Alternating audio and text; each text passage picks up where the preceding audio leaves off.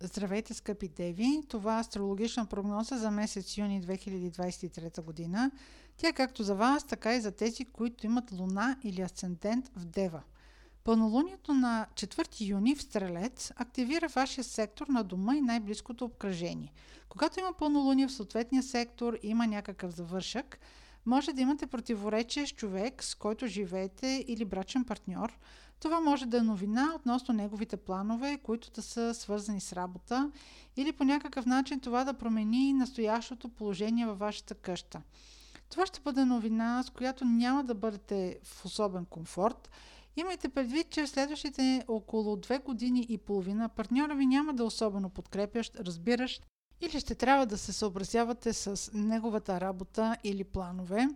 В дните около пълнолунието ще има новини, които идват внезапно и бързо ще трябва да се адаптирате към новото положение.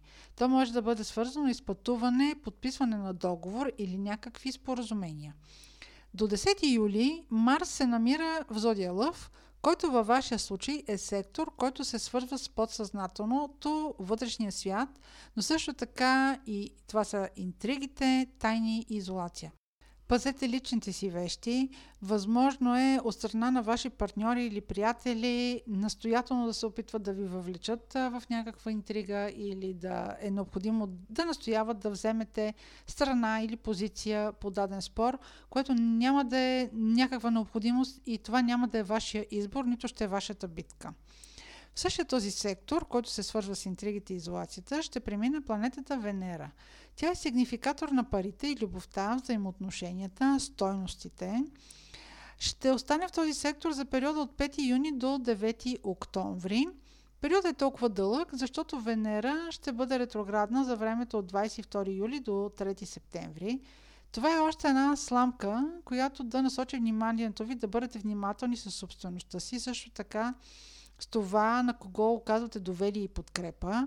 Тъй като във вашия случай Венера има отношение към парите, идващи от работа, може на работното ви място да възникне ситуация, в която да ви бъде обещана подкрепа, като премия или като повишение на заплатата, например, но след 10 октомври тази година, вие ще преоцените това поощрение като измамно. Ако постъпвате на нова работа и в този период договаряте заплата, вероятно много от условията на работа или на заплащането няма да бъдат ясни поне до октомври. В този случай трябва да бъдете внимателни и с сключването на договори, независимо дали са по работа или за друга формалност, поне в ретроградния период на планетата от 22 юли до 3 септември. Новолунието на 18 юни в Близнаци активира вашия сектор на кариерата.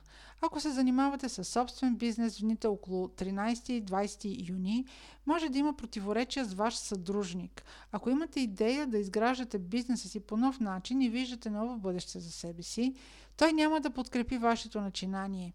Той едва ли ще си промени позицията, но за да няма допълнителни искри, изчакайте поне тази новина да я съобщите поне след 22 юни, ако е възможно.